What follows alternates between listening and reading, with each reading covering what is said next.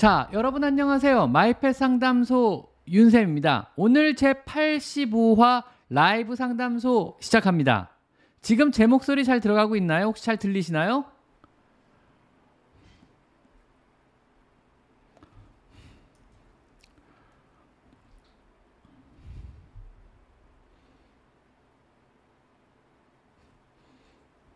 자, 제 소리 지금 잘 들어가고 있나요? 안녕하세요. 호불호님 오셨네요. 호불호님 안녕하십니까? 오랜만이십니다, 호불호님.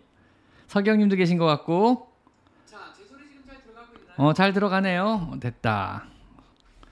자, 안녕하십니까?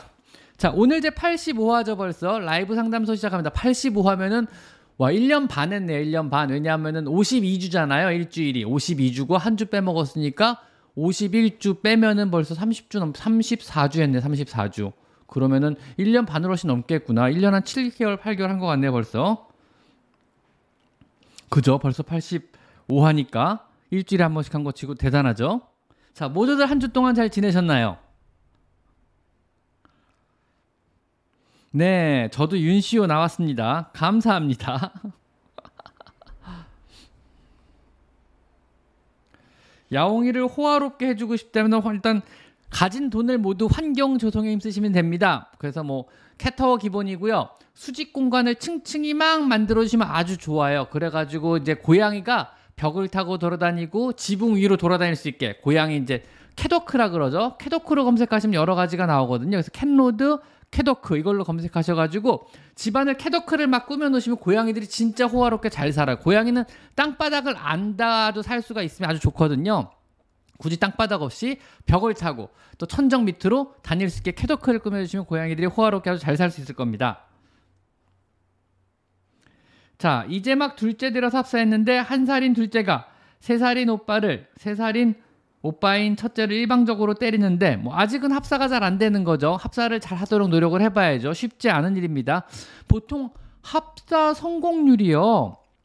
음, 오십 퍼센트 잡는다 그러더라고요. 실험, 실험 결과상. 이게 뭐 합사를 천천히 조심해서 여러 가지 과정들을 잘 맞춰가지고 살살살 진행했던 과정하에, 물론 한 살 미만은 어린아이들 합사가 아니고 성묘끼리 합사 기준입니다. 그래서 성묘끼리 합사 기준으로 사, 합사를 잘 진행했을 경우 합사 성공률은 오십 퍼센트 정도라 그래요. 의외로 되게 낮죠, 생각보다. 그래서 이게 첫인상이 많이 결정한다 그러더라고요. 그럼 나머지는 뭐 그거보다 높지 않겠냐 싶지만 실제로 성공한 것처럼 보여도요, 그냥 대면대면하게 지내는 거지 가족관계를 형성하고 지내는 건 아니래요. 그냥 보기 싫은 룸메이트랑 한 공간에서 그냥 사는 것뿐인 거죠, 나머지 애들은요. 성공한 오십 퍼센트를 제외한 나머지는요. 그래서 오십 퍼센트만 성공하고 오십 퍼센트는 실패해요. 그래서 실패한 애들은 그냥 보기 싫이랑 같이 한 공간을 사는 거죠. 별로 걔네한테 좋진 않겠죠. 그래서 합사 성공률은 생각보다 높지 않아요. 그러니까 많이 생각해 보시고 진행을 해보셔야 돼요, 합사는요. 자, 에어컨 앞 무풍 가림막. 저, 저한테 말씀하시는 거 아니겠죠? 에어컨 소리 안 들어가죠, 지금요, 혹시? 자, 먼저 감사 인사, 김윤이님 감사 인사드립니다. 네, 뭘 감사하는 거죠? 윤샘 영상 보고 집 나가버린 한 살 야옹이 찾았어요. 정말 천당과 지옥을 왔다 갔다 해서, 아, 답글 쓰셨던 그분이구나. 감사합니다. 저도 찾았다니 다행입니다, 일단은요. 자, 천정, 천민정님, 저희 고양이가 컨디션이나 모든 건 다 똑같은데 설사를 해요. 자주는 아니고 원래 배변하는 횟수만큼요. 배변하는 횟수만큼 설사하는 건 모든 배변을 설사한다는 얘기죠. 병원 가보면 원인을 모르겠대요. 사료를 바꿔야겠죠. 사료가 안 맞을 가능성이 높을 것 같은데 요거는요. 잠시만요. 자, 그런 경우는요, 사료가 안 맞아서 그러거니까 사료를 바꿔주실 필요가 있을 것 같아요. 왜냐하면 이것저것 찾아봐도 원인이 없다 그러면 결국 음식 문제일 가능성이 높아요. 설사를 한다는 얘기는요, 세균성 설사, 세균 감염이죠. 장염 같은 거요. 그 다음 바이러스성 설사, 역시 바이러스성 장염이죠. 그 다음에 식이성 설사, 이렇게 나눠지거든요. 뭐 기능성 설사도 있고 이물성 설사도 있지만 그거는 흔치 않은 경우니까요. 그럼 이것저것 해서 아니라 그러면 결국 식이성 설사로 봐야죠. 음식물이 원인이 된 설사. 그럼 어떻게 해야겠어요? 당연히 음식물을 소화가 잘 되고 설사가 안 일어나는 이런 걸로 바꿔주시는 게 좋을 것 같습니다, 이거는요. 자, 목덜미 쪽에 못생긴 모양의 종기가 있어요. 놔둬도 될까요? 글쎄요, 뭐 놔둬야 될지 말아야 될지 이건 직접 진료를 해봐야 될 문제 같아요. 그래서 수술적으로 도려내는 걸 권장드립니다. 크다 그러면요. 너무 작다 그러면 일단 좀 지켜봐도 되겠지만 어느 정도 크다 그러면 수술적으로 도려내는 게 올, 올바른 방법 같아요. 그건 염증 덩어리니까 아프잖아요. 제거하는 게 낫겠죠, 그거는요. 이거는 보기 전에 말씀 안 드릴 것 같아요. 호불호님은 고양이를 안 키우시지만 고양이 같은 따님들을 키우고 계십니다. 고양이 같은 자녀들이 있으십니다. 그래가지고 보셔도 됩니다. 늘 똑같은 사료라 그래서 문제를 안 일으키는 건 아니에요. 알러지는 언제라도 생길 수 있거든요. 당연히 사료를 바꿔보는 게 일 순위입니다. 이런 경우는요. 똑같은 사료 계속 먹였는데요는 아무런 의미가 없는 말이세요. 그건 변명도 안 되는 말이거든요. 그래서 먹던 음식 계속 먹어. 사람도 먹던 음식 똑같이 먹어도 설사해요. 역시요. 역시 맞, 전혀 의미 없는 말이고 사료 바꿔보는 걸 한번 권장드려볼게요. 이런 경우는요. 늘 똑같은 걸 먹여요는 아무런 의미가 없는 말입니다. 다시 말씀드리지만요. 자, 그 다음에 신샤 팔육사사님. 선생님, 저희 애들이 한 살 코숏인데 아빠가 벵갈이라 벵갈피가 섞여 있어 있는데 둘째 아이가 첫째 아이한테 아직도 춥춥춥 하는데 둘째 아이가 첫째, 어떻게 해야 하나요? 한 시간씩 놀아주고 간식 주고. 이건 시간 지나면 나아질 거예요. 이거 춥춥춥을 오래 한다는 얘기는 충분하게 젖을 못 빨고 컸다는 얘기일 수도 있거든요. 보통 애들은 생후에 젖을 뛰더라도 춥춥춥을 계속 조금 조금씩 할 수 있도록 삼 개월까지 최대한 오래 젖을 조금 조금씩이라도 중간에 빨게 해야 돼요. 그래야지 빠는 습관, 이불하는 여러 가지 안 좋은 행동들이 없어지게 되거든요. 근데 이게 충분한 과정을 거치지 못하고 너무 일찍 젖을 뗀 애들은요. 이것저것 빠는 형태의 습관들이 많이 남아있게 돼요. 그러니까 유아적인 어떤 그런 안 좋은 습관들이 남아있게 되거든요. 뭐 이런 경우는 다른 방법은 없죠. 그냥 보통 이미 지나버렸기 때문에 지금 와서 쭉쭉쭉 뭔가를 빨게 해주는 건 어렵, 어렵, 뭐 그건 좀 올바르지 않은 방법이기 때문에 최대한 많이 놀아주고 시간이 지나면 없어지길 이렇게 바라는 수밖에 없습니다. 이런 경우는요. 자, 배 곰팡이 같은 게 나요. 곰팡인지 아닌지 확인해보고 곰팡이가 맞다 그러면 빨리 치료를 해야겠죠. 이거는요. 간단한 문제네요. 그죠? 진의 윤님. 안녕하세요. 네, 안녕하세요. 계속 무는 아이는 어떻게 하나요? 왜 무는지를 따져봐야겠죠. 공격성이 여러 가지 종류가 있어요. 보통 열세 가지 공격성으로 나뉘고 있, 정도로 나뉘는데 이 중에서 보통 이제 놀이에 의한 공격성, 대부분 문다 그러면 이제 놀이에 의한 공격성이나 쓰다듬기 공격성이 많아요. 패팅 어그레션이나 플레잉 어그레션인데 솔직히 둘 다 공격성이라고 보기는 어려워요.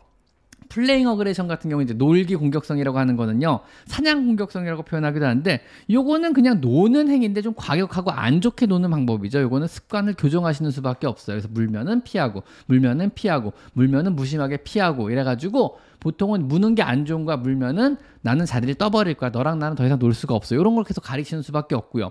패팅 어그레션 같은 경우 이제 쓰다듬으면 고양이가 가만히 있다가 갑자기 확 물어버리는 경우인데 쓰다듬지 말라 그랬는데 쓰다듬어서 무는 거죠. 얘는 가만히 뭐 무릎 위에 엎드려 무릎 위에 올라온다 그래서 무릎 위에 올라오고 싶다는 얘기지 쓰다듬어 달라는 얘기는 아니었거든요. 근데 보통 처음에 쓰다듬으면 고롱고롱하고 가만히 있다가 점점점 지나면 얘가 신경질을 내기 시작해. 막 털이 곤두선다든가 뭐 아니면 쳐다본다든가 피부 피 피모가 굳는다든가 피부가 좀 긴장되는 게 느껴지거든요. 그럼 그라 그만 쓰다듬으셔야 되는데 자꾸 쓰다듬으니까 아이씨 쓰다듬지 말라니까 이렇게 확 물어버리는 거거든요. 그러니까 너무 많이 쓰다듬으면 안 돼. 한두 번만 쓰다듬고 마시든가 쓰다듬지 마세요. 그런 애들은요. 그래서 그런 경우 그거 말고는 사실은 나머진 치료에 관련된 영역이라 예를 들면은. 그냥 보자마자 휙 날라와서 무는 애들이 있어요. 그게 반사적인 반응으로 무는 애들이 있거든요. 진짜 공격한 애들이요. 이런 애들 그냥 갑자기 휙 날라와서 물어요. 그냥 아무 생각 없이. 이런 애들 같은 경우는 어떤 충동 조절의 문제로 생기는 공격성이거든요. 그러니까 뇌에 문제가 있는 거죠. 충동 조절 기, 기능에 문제가 있는 거죠. 이런 애들은 거의 평생 약 먹어야 될 수도 있어요. 그거하고 피어그레션 대표적인 경우죠. 뭐 입양을 했는데 애가 항상 겁에 질려 있고 가까이만 가다 헥헥거리고 만질라 그러면 확 물어버리고 이런 애들 있잖아요. 이거 피어그레션이라고 그러니까 공포심에 의한 공격성이라고 그러거든요. 그래서 두려움에 의한 공격성인데 이건 역시 두려움으로 생기는 공격성이고 정상 공격성에 들어가요. 왜냐면 무서우니까 무는 건 정상 반응이잖아요. 그죠? 이것도 역시 치료가 필요한 영역이거든요. 그래서 현재 있는 공격성, 고양이가 물어요. 이건 너무 단순한 말이고요.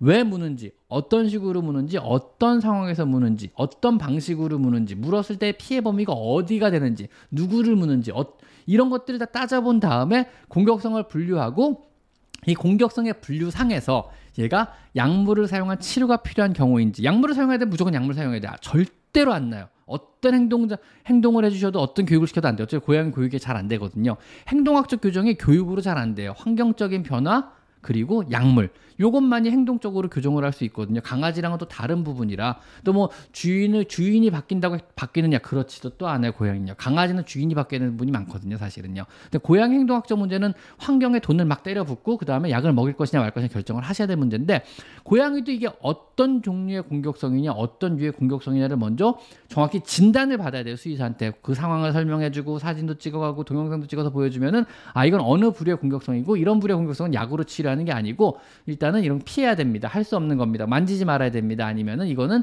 이렇게 하면 안 좋다는 거 알려줘야 됩니다. 이런 종류의 공격성이 있고요. 아 이건 방법 없어요. 이건 약 먹이셔야 돼요. 그래서 평생 약 먹어야 되는 경우도 있어요. 요거는요. 요거는 공격 성제가 어려운 문제거든요. 요거 질, 진단 받는 데까지만요. 보통 이삼십만 원 들어가요. 요거는요. 정말 상담하고 진단 받는 데까지 이삼십만 원 되게 오래 걸리거든요. 이삼십만 원 들어가고 그다음에 남은 평생 약을 먹어야 될 수도 있고 남은 평생 조심해야 될 수도 있어요. 이건 방법 없어요. 공격성이 제일 어려워요. 그래서. 자. 우리 고양이 물어요. 이렇게 질문하면은 제가 할 해드릴 말이 없어요. 왜냐하면 그 뒤에는 제가 뭐 거의 책의 한 챕터 아니면 책의 반 권에 해당하는 설명들이 따라야 되거든요. 우리 고양이 물어요가 그래서 개인적으로 제가 제일 싫어하는 질문입니다. 어떻게 하라고요? 고양이 무는데 방법이 없잖아요. 너무 많은 설명들이 필요한데 그리고 너무 많은 진단 방법들이 있고 너무 많은 처치 방법들이 있고 너무 많은 교정 방법들이 있거든요. 그래서 제 영상에 보시면 물어요 영상이 제일 많아요. 물어 관련된 영상이 일곱, 여덟 개가 넘게 있을 거예요. 아마 그거 한번 쭉 다 찾아보세요. 일단은요. 치은 전제수를 어떻게 관리해주면 될까요? 칫솔질하려니 피가 날 것 같이 빨개. 일단 약 잘 먹이셔야죠. 약 잘 먹여서 치은이 다 완전히 아물고 나면 그 다음에 칫솔질을 해주셔야죠. 칫솔질에서 피 날 정도라면 너무 약한 경우니까 그건 조금 더 약을 먹여야 될 것 같아요. 대개는 한 한 달 정도 지나면 정상적으로 칫솔질에서 아무런 문제가 없을 텐데요. 이거는요. 자, 그리고 조아님 안녕하세요. 삼 개월 코숏 여아를 보필하고 있는 집사입니다. 삼 개월 코숏. 네. 아기가 제 머리카락을 사냥하는데 아무것도 안 하고 최대한 머리카락을 숨겨봐도 억지로 꺼내서 함냐함냐 뜯고 맛봐요. 머리카락 좋아하는 애들이 있어요. 그래도 삼킬까만 하고 걱정했는데 이런 이유가 있을까요? 머리카락 좋아해서 그래요. 그냥 기다란 끈 종류, 머리카락 같은 거 씹는 거를 좋아하고 그쪽에 홀릭한 애들이 있거든요. 이것도 일종의 이식증의 일종이긴 한데 뭐 이거는 뭐 해주지 말라고 정말 피하고 숨는 수밖에 없어요. 왜냐하면 그걸 좋아하는 거라서. 근데 나이가 들면 대개는 좋아하시더라고요. 그래서 너무 걱정하지 마시고요. 사냥놀이 삼십 분씩 삼 회에서 사 회 해주고 밥도 충분히 먹여주고 그러네. 이건 아주 잘하고 계신 겁니다. 지금 현재 하고 계신 거는 삼십 분씩 삼 회에서 사 회 해준다 그러면 굉장히 잘 놀아주고 계신 거군요. 현재 최선을 다해서 놀아주고 계시고 아주 잘하고 계세요. 이대로만 그냥 쭉 하시면 시간이 지나면 좋아질 거예요. 이거는요. 자, 또 뭐가 있었죠? 자, 슈퍼챗이 세 번 묻혀서 답변 좀 해주세요. 에디에스님. 에디에스님이 슈퍼챗을 보내셨나요? 잠시만 볼게요. 에디에스님 어떤 질문 하셨죠? 아, 에디에스님 여기 있다. 외동묘에서 둘째 합사한 지 한 달이 되었는데요. 외동묘에서 둘째를 합사한 지 한 달이 되었군요. 네. 둘이 잘 놀다가 밥을 먹을 때가 되면 각자 밥을 먹으러 가는 게 아니고 첫째가 밥을 먹고 있으면 둘째가 와서 뺏어 먹습니다. 그러다 보면 첫째가 식사를 하다가 돌아서 가버립니다. 항상 첫째가 밥을 먹기 시작하면 둘째가 계속 뺏어 먹는데 왜 그럴까요? 뭐 그런 애들 있을 수 있죠. 그래서 밥끝을 따로따로 다시래 멀리 떨어뜨려 놓으라 그래요. 보통은요. 그래서 따로따로 밥을 먹이시는 수밖에 없어요. 이 경우는요. 뭐 둘이 잘 지낸다 그러면 괜찮은 거니까 이런 경우는 밥을 아주 멀리 떨어뜨려 놓고 보통은 첫째 고양이가 점프하거나 높이 뛰는 걸 좋아한다면 높이 놔주라 그래요. 보통 테이블 위에 같은 데 밖으로 놔주시고 둘째는 바닥에서 구석에 놔주시는 거죠. 서로 거실을 두고 멀리 멀리 놔주시면 돼요. 그리고 따로따로 밥을 먹게 해주시면 될 거예요 아마. 그래서 상대가 밥 먹는 걸 와가지고 먹는 애들도 있긴 있더라고요. 이거는 그냥 밥그릇을 최대한 떨어뜨려 놔주세요. 그리고 싸우지 않으면 냅둬보세요. 이렇게 놔두시는 게 될 것 같아요. 그냥 습관일 수도 있고요. 그 다음에 사이가 안 좋아하실 수도 있고요. 근데 사이가 좋다 그러면 뭐 괜찮을 것 같은데 이거는요. 별 문제는 아닐 것 같습니다. 역시나 그냥 밥그릇을 멀리 떨어뜨려 따로 따로 놔주시거나 아니면 아예 방에 따로 따로 놔주시는 거. 밥 먹을 때는요.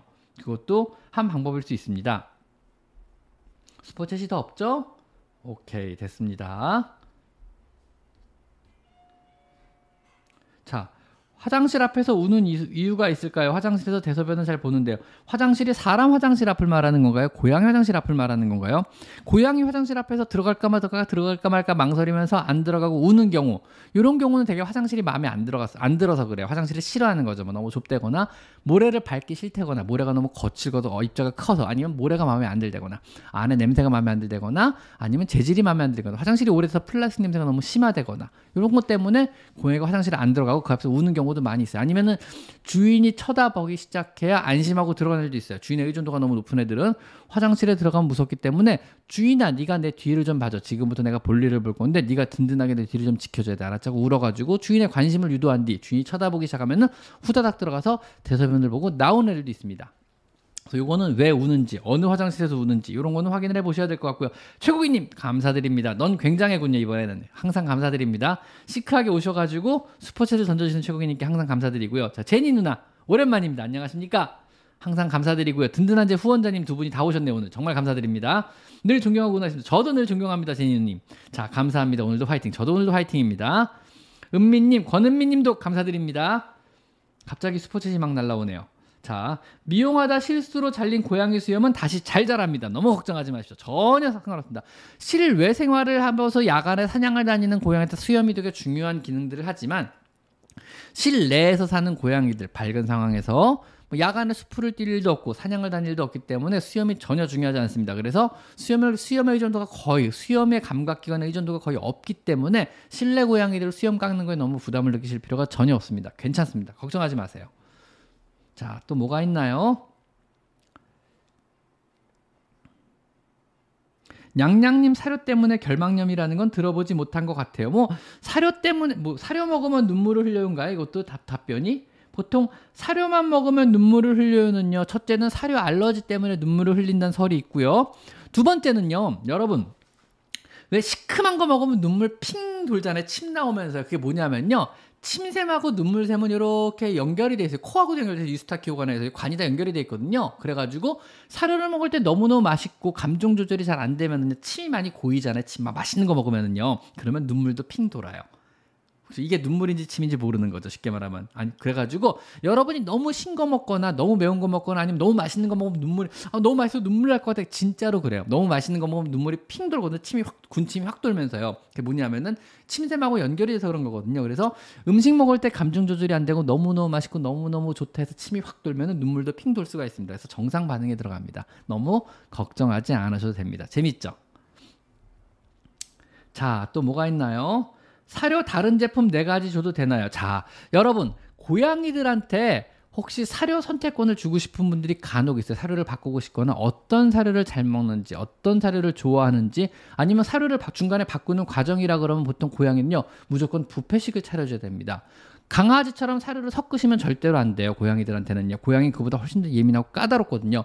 강아지는 보통 사료를 섞어서 바꿔주라 그래요, 보통. 그래서 이십오 대 칠십오, 그러다가 오십 대 오십, 또, 일, 또 일주일 지나면은 다시 칠십오 대 이십오, 그 다음에 다시 백 퍼센트, 이런 식으로 천천히 바꿔주라고 하지만 고양이는 두 개를 동시에 놔주라 그래요. 이 A 사료와 B 사료를요. 그 다음에 C 사료까지 비교하시면 C 사료까지 동시에 놔주세요. 그릇을 세 개, 네 개를 놔주시는 거예요. 각각 사료를 부어서. 그래서 자기가 먹고 싶은 걸 먹게 두시는 게 제일 좋아요. 그 다음에 잘 먹는 사료가 있다면 그 사료를 선택해서 계속 주시는 게 제일 좋은 방법이고요. 화장실 역시 마찬가지예요. 고양이 카페, 보통 리터 카페테리아라 그런 방법이거든요. 그래서 고양이 화장실을 바꿔주는 방법은요, 모래를 바꿔주는 방법은요, 천천히 섞어서 바꿔주는 게 아니고요, 리터 카페테리아를 차리셔야 돼요. 똑같은 화장실을 여러 개 깔아놓고 서로 다른 모래들을 쭉 거기다 놓는 거예요. 그래서 어느 화장실을 얘가 좋아하고 어느 화장실에 주로, 주로 들어가서 볼일을 보는지 보시고 그 모래를 선택해서 그 모래를 꾸준하게 깔아주시면 됩니다. 보통 리터 카페테리아를 하실 때는요, 비싼 화장실 똑같은 걸 여러 개 사기가 힘드시잖아요. 그래서 제일 많이 쓰는 게 이케아의 삼라라고 있어요. 삼라. 이케아의 그 뭐지, 멀, 멀티박스거든요. 근데 삼라 멀티박스가 제일, 전 세계에서 제일 유명해요. 그래서 어느 나라 어느 대학의 어느 고양이 행동학을 수업을 들어도 정말 유명해요, 이케아 삼라는요. 그래서 어느 나라에서도 다 이케아 삼라를 쓰라 그래요. 그게 뭐냐면 고양이가 가장 좋아하는 사이즈가 거기 들어있거든요. 그래가지고 그게 칠십오 센티미터, 오십육 센티미터, 아마 칠십오 센티미터, 오십육 센티미터 가로 세로가 그래요. 높이가 십삼 센티미터가 그래요. 진짜 고양이가 가장 완벽하게 좋아하는 화장실 사이즈가 이케아 삼라에 있어요. 이케아 삼라가 사이즈가 되게 다양해요. 높이도 다양한데 그 중에서 높이가 십삼 센티미터 정도인가? 아마 잠시만요, 제가 찾아볼게요. 이케아 삼라 중에서 사이즈가 진짜 기가 막힌 고양이용으로 나온 사이즈가 딱 있어요. 이케아 삼라 멀티, 멀티박스가요. 그래서 제가 찾아봐 드릴게요. 이케아 삼라, 여기 있다. 찾았다. 그게 칠십팔 센티미터, 오십육 센티미터, 삼십 인치, 이십이 인치짜리 있어요. 높이가 십팔 센티미터고요. 이게 이케아에 있는 삼라, 구천구백 원밖에 안 하거든요. 요 상자 화장실로 쓰는 게 최고 좋긴 좋은데 단점이 하나 있어요. 이거는 그냥 여러분한테 임시로 쓰라고 드리는 거고요. 고양이는 이 넓이와 이 사이즈를 정말 좋아해요. 들어가고 나오기가 편하고요. 그 다음에 충분하게 고양이 몸길의 일 점 오 배가 되기 때문에 몸도 충분하게 돌려서 나올 수 있고요. 높이도 적당하고 다 좋은데 이게 양옆으로가, 양옆과 뒤가 너무 낮기 때문에 온 집안이 사실은 사막화가 되기 쉬워요. 고양이한테 좋은 거지 우리한테 좋은 건 절대 아닙니다. 그래가지고 이케아 삼라 구천구백 원밖에 안 하고 다 쓴 다음에 깨끗하게 닦아서 예를 들면 옷상자로 쓰시던 여러 가지 상, 다용도로 쓸 수 있으니까 보통 음, 리터, 리터 카페테리아, 그러니까 얘를 어떤 모래로 바꿔주는 게 좋을지 모를 땐 여러 가지 모래를 시도해보고 싶을 때는 이케아 삼라를 사, 멀티박스를 사가지고 이걸 쫙 깔아놓고 어떤 화장실에 주로 들어가는지 이걸 써보시는 용도로만 쓰지, 이걸 실제 집에서 화장실 용도로 쓰 쓰게 되면 고양이는 좋겠지만 여러분은 하루 종일 아마 모래 청소하고 다니셔야 될 겁니다. 그래서 별로 좋진 않지만 여러분이 굳이 리터 카페테리아로 통해서 내 고양이가 어떤 모래를 더 선호하는지 확인하고 싶다 그러면 이케아 삼라를 적극 추천드립니다. 아셨죠? 구천구백 원밖에 안 해요. 우리나라에 팔고 있고요. 도대체 발전기는 언제 멈추나요? 사실 멈추지 않습니다. 중성화술 안 하면 끊임없이 발전기가 계속 일어나요. 그래가지고 멈추는 시점을 찾기가 되게 힘들어요. 그래서 보통 뭐 보통 이 주 정도 하다가 멈추는 하다가 다음 발전기가 또 와버려. 이 주 정도 하다가 멈추는 하다가 다음 발전기가 또 와버려. 그래서 끊임없이 발전기가 오기 때문에 어느 순간에 갑자기 특히 봄, 가을, 전로는 더 심해지거든요. 그래서 보통 계절 발정을 한다고 표현을 하게 돼요. 그게 이제 햇빛의 일, 일조량의 길이로 이렇게 발전이 오는 거기 때문에 그래서 중성화술을 빨리 하시는 걸 권장드립니다. 자, 삼리님 올습식. 두 살 성매형입니다. 올습시간이가 순수 물은 입에도 안 된대. 충분히 입에 안 돼도 되죠. 왜냐하면은 계산상으로 한 캔에 보통 팔십, 백 그램짜리 캔 기준으로 팔십오 밀리리터의 물이 들어있어요. 그럼 네 캔을 먹으면요. 거의 이백 밀리리터에 가까운 물을 먹기 때문에 하루 네 캔만 먹는, 백 그램짜리 캔 네 개를 먹는다 그러면 물을 더 마실 필요가 없다는 얘기죠. 그죠? 추가적으로. 그래서 괜찮, 이론적으로는 괜찮습니다. 그리고 여름이라 습식 상할까 걱정했는데 얼음에 습자를 발라서 주고 있는데 직장인이라 낮에는 집을 비우고 있어서 더워지면 상할 것 같아. 불안해요. 보통은 얼음, 아이스, 얼음 덩어리에다 캔을 박아서 주라는 표현도 많이 해요. 그래서 주변을 좀 차갑게 해주시라는 표현을 많이 하거든요. 근데 그 전에 먹지 않을까요? 보통은요. 그래서 큰 문제는 없을 겁니다. 그렇게 금방 상하진 않거든요. 그래서 괜찮을 것 같습니다. 일단은요. 그래서 그래도 주변에 얼음, 아이스팩 같은 거 위에 올려주시든가 아니면 얼음에 캔을 박아주시는 거 통째로. 그것도 좋은 방법입니다. 자, 삼 개월 아가랑 한 살 넘은 부숏 고양이들 합사를 오늘 했는데 삼 개월 아가랑 한 살 넘은 부숏. 삼 개월 아가는 상관없고 부숏이 문제겠네요. 월, 집에 원래 사는 아이, 애가 삼 개월 아가예요. 원래 사는 애가 삼 개월 아가. 걔는 상관없죠. 일단은요. 걔는 신날 테니까. 둘이 만났을 때 괜찮다가 십 분 뒤부터 큰애가 하악질을 해요. 큰애라는 게 이제 한 살 넘은 애죠. 그죠? 그렇겠죠. 순해서 때리진 않아요. 작은 호기심해 가지고 따라다니. 그래서 불리는데 어떻게 합사를 잘할 수 있을까요? 이게 사실 천천히 천천히 만나게 해줘라 뭐해라 뭐해라 뭐해라 했는데 삼 개월이라 그러면 그냥 만나는 이거 따로 하는 게 소용이 없을 것 같고 이건 시간이 답일 것 같아요.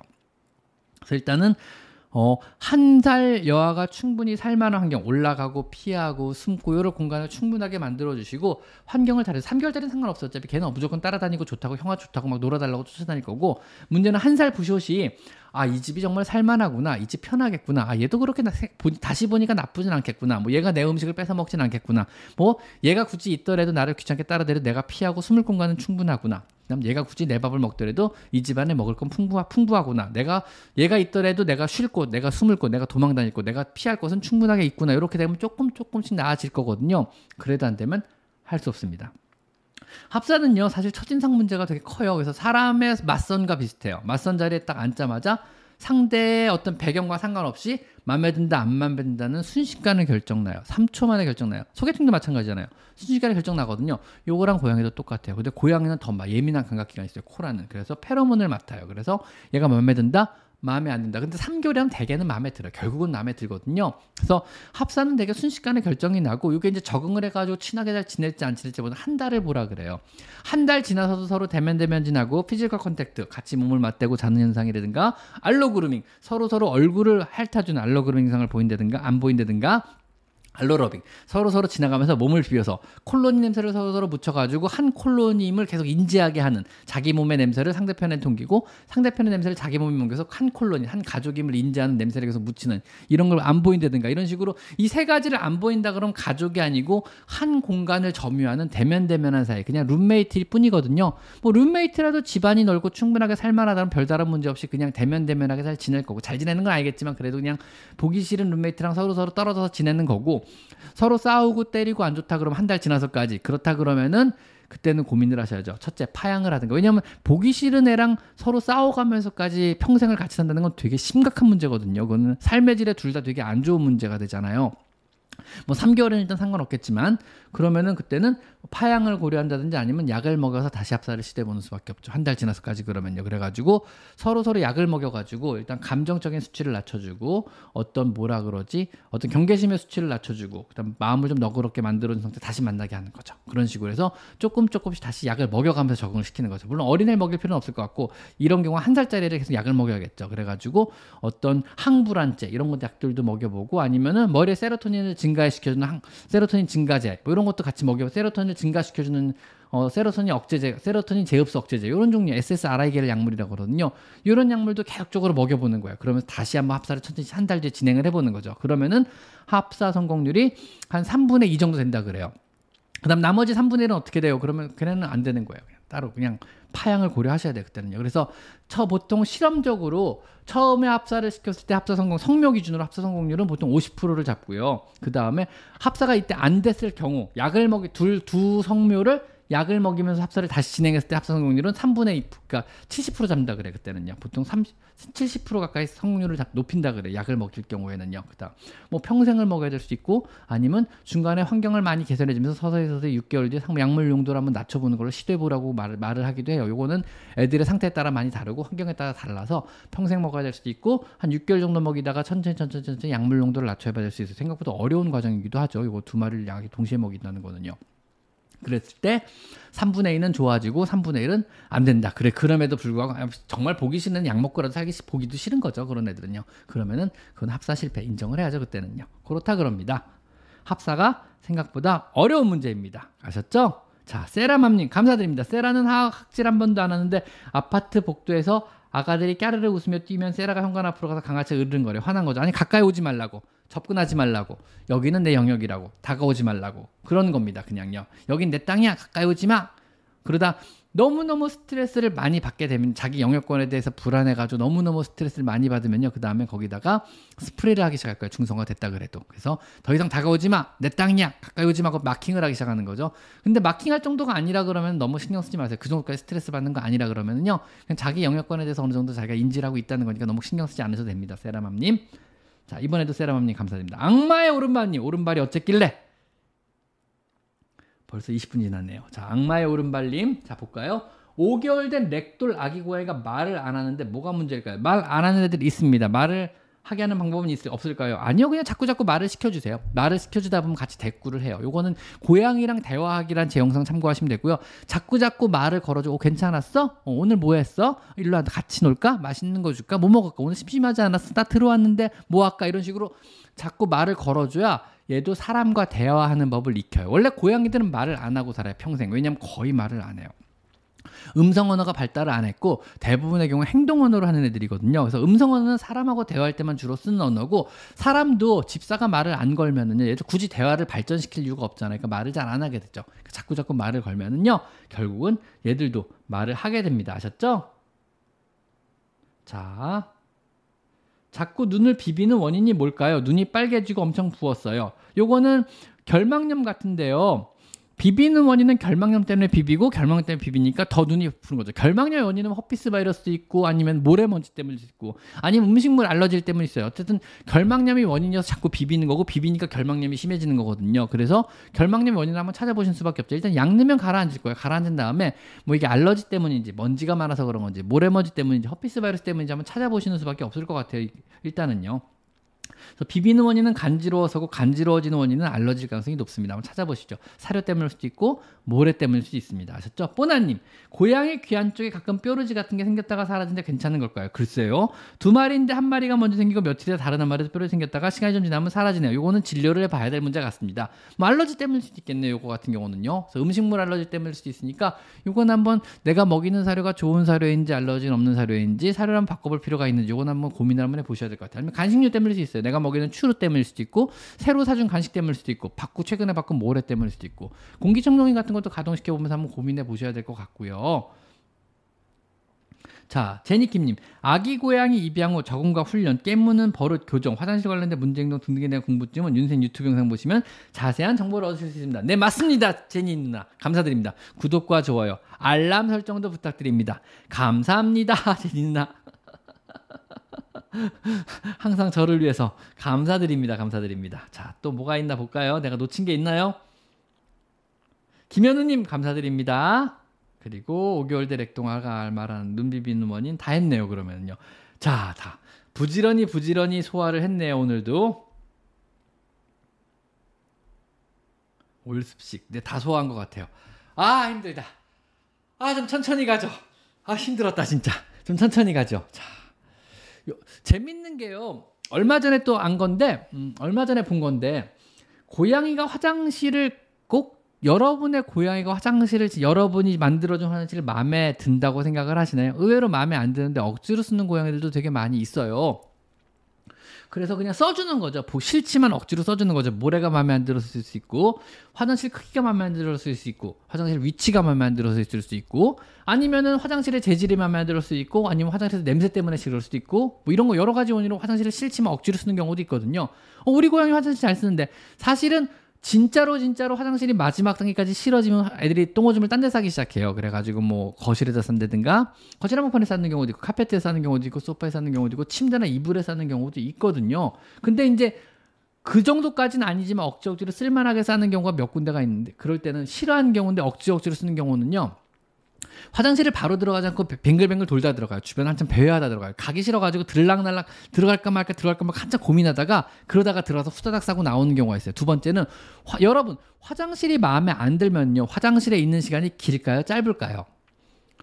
이거 연구한 결과가 있는데요. 재밌는 게 연구 결과 화장실에 들어가서 있는 시간이 길어진대요. 어, 마음에 안 드는데 왜 길어지는데, 화장실을 들어가기 싫어가지고 애들이 화장실을 참는데요. 그래서 오래 참았다 들어가기 때문에 안에 들어가서 용변 보는 시간이 길어진대요. 그래가지고 대체적으로 화장실에 들어가 있는 시간이 길어진다 그러고, 세 번째로 고세 자세, 이제 펄칭이라 그러는데요, 횃대 자세라 그러거든요. 그래서 새가 횃대에 앉아 있듯이 고양이가 화장실에 들어가는 게 아니고, 화장실 모서리에 앉아, 아, 고양이 고양이 새 자세, 화장실 모서리에 고양이가 올라가서 앉아요. 새처럼요. 그 다음에 엉덩이만 화장실 안에 밀어넣고 이 볼일을 본대요. 이거를 펄징이라 그러거든요. 횃대 자세, 고양이 새 자세, 그래서 고새 자세라 그러거든요. 그래서 이런 자세로 용변을 본다 그러면 진짜 화장실에 들어가기 싫은 거예요. 엉덩이만 집어넣는 거예요. 모래를 밟기가 싫은 거지 애들이. 그 다음에 또 한 가지가, 화장실에 들어갔을 때 애들이 모래를 안 묻어요. 보통 모래를 묻는 거 가르쳐야, 안 배워서 그런 건 아니에요. 이거는 어떤 교육, 배워서 아는 행동이 아니고, 이거는 디엔에이 각인데 본능적인 행동이거든요. 모래를 묻는 행동은요. 그래서 모래를 안 묻는다 그러면 모래에 손대기가 싫은 거야 애들이. 그래가지고 보통 그냥 용변을 본 다음에 묻긴 묻어야겠는데 모래에 손대기가 싫으니까 공기를 이렇게 긁어요. 아니면 화장실 벽을 그냥 긁어요. 그래가지고 모래에 손을 안 대고 긁는 듯한 행동을 보이다 그냥 묻는, 묻는 척만 하고 나와버리는 거죠. 모래에 손대기가 싫어가지고. 이것도 모래가 마음에 안 들 때 그래요. 또 화장실을 싫어하는 원인이 뭐가 있냐면, 예를 들면 오래된 화장실, 예를 들면 고양이가 햇빛에 보통 대부분의 플라스틱으로 돼 있고 유브이 코팅이 돼 있거든요. 색 변색을 하기 위해서. 근데 햇빛에 오래 노출된 거, 한 육 개월에서 일 년 정도 노출이 되면요, 유브이 코팅이 다 깨져요. 그럼 화장실에서 심한 플라스틱 냄새가 나기 시작해요. 유브이 코팅이 깨졌기 때문에. 그럼 고양이들은 되게 머리 아픈 냄새가 나는 거죠. 그래서 화장실에 잘 안 들어간다 그래요. 그래서 플라스틱으로 된 화장실 대부분 저는 그냥 갈아, 일 년에 한 번씩 갈아주세요, 이 년에 한 번씩 갈아주세요라고 그러거든요. 그래서 비싼 거 쓰지 말고 싼 거 쓰고 자주자주 바꿔주세요라는 게, 화장실 냄새가 점점 심해져. 물론 기스, 고양이가 스크래치 때문에 이제 흠집도 생기고 거의 오줌이 들어가고 똥도 들어가고 세척도 제대로 안 되고 이렇다 보니까 화장실에서 그런 대, 대소변 냄새가 계속적으로 나기 때문에 갈아주라는 것도 있지만, 그 고유의 플라스틱 냄새, 유브이 코팅이 깨지면서 나오는 고유의 플라스틱 냄새 때문에 고양이들이 머리가 되게 아파한대요. 그 냄새를 되게 싫어한대요 고양이들이. 그래가지고 특히 물그릇 밥그릇도 플라스틱 쓰지 말라는 게, 그 플라스틱 냄새를 애들이 되게 싫어하거든요. 그래서 그 냄새가 많이 나면 고양이들이 화장실 사용을 되게 꺼려지게 되는 거예요.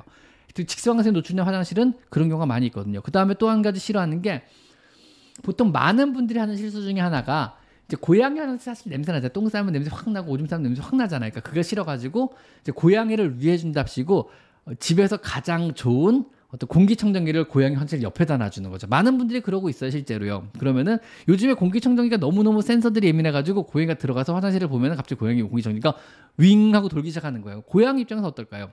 자기가 용변만 보면 갑자기 소리와 진동이 느껴지는 거예요. 고양이 입장에서는 그냥 벌, 징벌이 되는 거거든요. 똥오줌만 싸면은 갑자기 듣기 싫은 소음과 굉음이 나면서 진동이 전달이 되니까 고양이가 화장실을 쓰기 좋겠어요, 안 좋겠어요?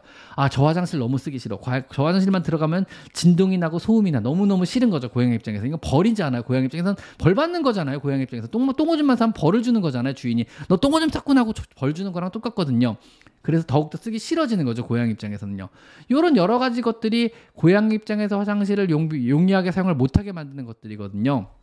그래서 정말 내 고양이가 화장실을 쓰기 좋아하는지 싫어하는지 이거 한번 판단해 주고요. 고양이는 들어가기 편한 화장실을 선호해요. 당연한 거죠. 지붕 있는 화장실은 사실 이번에 이천십구 년도 재작년에 나온 이게 논문인데, 저는 당연히 지붕 있는 화장실은 고양이가 싫어할 줄 알았더니 지붕이 있든 없든 고양이 입장에서 큰 상관은 사실은 없대요. 근데 위, 입구가 높은 데 있는 건 싫어한대요. 입구가 높은 데 있는 건 시, 대부분 사용을 꺼린다 그러더라고요. 입구가 위에 있는 것도 싫어한대요. 위에서 들어가서 내려갔다가 낫이 나오는 거는 고양이들이 사용이 꺼린대요. 그리고 입구가 있는 건 싫어한대요. 그러니까 입, 입을 막고 있는 게 있잖아요. 들락날락 할 때 입구를 막는 게 있잖아요. 이건 입구가 있는 거, 문이 있는 거라 그러죠. 화장실에 문이 있는 것도 사용을 되게 꺼린다 그러더라고요. 근데 입구가 뚫린 거는 들어가기 편하면 무조건 다 좋아한다 그러더라고요. 이 정도가 이번에 이천십구 년도 논문에서 어, 관찰 결과가 나온 게 있다 그러더라고요. 자, 이상입니다. 또 화장실 얘기로 길어졌다. 방송 중에는 모든 질문에 답을 못합니다. 그죠? 그 다음에 냥냥이님 질문이에요. 사료 때문에 결막염이 생길 수 있나요? 사료 때문에 결막염이 생긴다. 사료 때문에 알러지죠. 알러지성 결막염이 아주 심각하면은 생길 수 있죠. 네, 가능합니다. 가능할 것 같아요. 근데 정말 정말 그렇게까지 나쁜 사료가 있을까요? 그 정도까지 힘들 것 같은데. 자, 말로님. 태어난 지 이 주 정도 된 새끼 때 어미에게 버림받고 하루 종일 방치되어 있다가 제가 구제해서 일 년 정도 건강하게 키우고 있습니다. 사료를 다양하게 써봐도 월에서 일, 이 회는 구토를 해요. 월 일, 이 회면 너무 신경 쓸 필요 없는데 정상적인 구토량이라고 보거든요. 구토를 하고 나면 사료나 간식만 구토하고 급하게 먹어서 그럴 수도 있고 뭐 여러 가지 이유가 있었지만 한 달에 한두 번 정도 구토라 그러면 너무 심각하게 여러분이 어 걱정하실 이유는 전혀 없을 것 같습니다. 일단은요. 너무 걱정하지 않으실 것 같아요. 왜냐면 보통 일주일에 한 번, 이주일에 한 번 정도 구토는 고양이에서 정상 구토로 보거든요. 그냥 정상적으로 헤어볼을 토해내는 과정이라고 보기 때문에 너무 신경 쓰지 않으셔도 될 것 같습니다. 정상적인 상황이라고 봅니다. 자, 그 다음에 또 없죠? 네, 다 처리된 것 같네요. 네, 감사합니다. 또 그 사이 슈퍼챗들도 다 처리했습니다. 자, 다음에 여름서머님. 블랙서머 아니고 여름서머군요. 블랙서머 좀 재밌게 보고 있는데. 넷플릭스 드라마입니다. 시즌이가 이번에 나왔죠? 자, 여기 한국인 캐릭터가 나와요. 근데 한국인 캐릭터가 나오는데 영어를 전혀 못하고 한국말만 하는 한국인 캐릭터가 나오는데 되게 특이하죠. 영어를 전혀 못하는 캐릭터가 나온 거예요. 한국말만 잘해요. 여자예요, 더군다나. 재밌죠? 그래서 미국 미드인데, 미국 드라마인데 영어를 못하는 한국말만 하는 캐릭터가 나온 게 너무 신선했어요. 저는 보고 있는데 재밌게 보고 있습니다, 요즘에. 자, 여름서머님. 저희 애는 눈이 붓지도 않고 비비지도 않고 그냥 눈물이 흘러요. 곧 진료를 보긴 할 건데 한 방울씩 고여있어요. 이전에는 가끔 흘려서 그냥 뒀는데 요즘 횟수가 좀 늘어나더라고요. 찾아보니 고양이 유류증이라는 게 있더라고요. 치료가 가능한 질병일까요? 고양이 유류증은 모르겠지만 만약에 이게 페르시안 종이라 그러면 치료가 안 될 가능성이 높습니다. 이거는 종류가 좀 궁금하네요. 코숏이라 그러면 한번 좀 봐야 될 것 같고요. 그러니까 얼굴이 눌린 종류죠. 페르시안 종류라 그러면 사실은 내안각 쪽의 어떤 모양상의 문제이기 때문에 이거는 봐야 될 거예요. 눈물 양이 많은 게 아니고 실제로 어, 눈물이 흘러넘치는 구조상의 문제일 때 밖으로 흘러넘치는 구조상의 문제일 수도 있고요. 아니면은 어떤 눈을 계속 자극하는 털이나 뭐가 있어가지고 그럴 수도 있거든요. 요건 좀 봐야 될 것 같아요. 종류에 따라서 다를 것 같아요. 그래서 치료가 가능하냐 불가능하냐는 고양이 종류가 뭐고 눈 안, 내안각 쪽으로 한번 자세히 봐야 될 것 같아요. 잠시만요. 지금 입원한 고양이가 한 마리 있는데 링겔을 맡고 있는데 지금 삐삐 소리가 나가지고 가봐야 될 것 같아요. 잠깐만 기다려주세요. 죄송합니다. 일 분만, 삼십 초만요.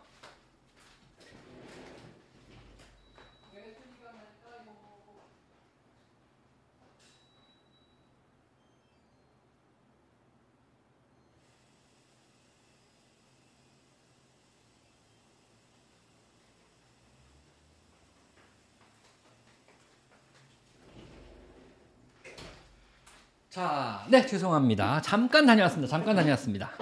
자, 그래도 여러분께 알아서 잘 하고 계신 거 맞죠? 자, 지금 혹시요, 어, 옆으로 보시면은 아마 다들 보시겠지만 채팅창이 올라가고 있는데 이게 혹시 거슬리시나요? 한번 투표 좀 부탁드리겠습니다. 채팅창을 없앨까요? 그냥 둘까요? 거슬리는지 안 거슬리는지 한번 좀 알려주시고요. 거슬린다 그러면 다음부터 채팅창을 다시 없애겠고요. 뭐 그리 거슬리지 않는다, 오히려 재밌다 이러시면 의견 남겨주시면 계속 남겨두도록 하겠습니다. 아셨죠?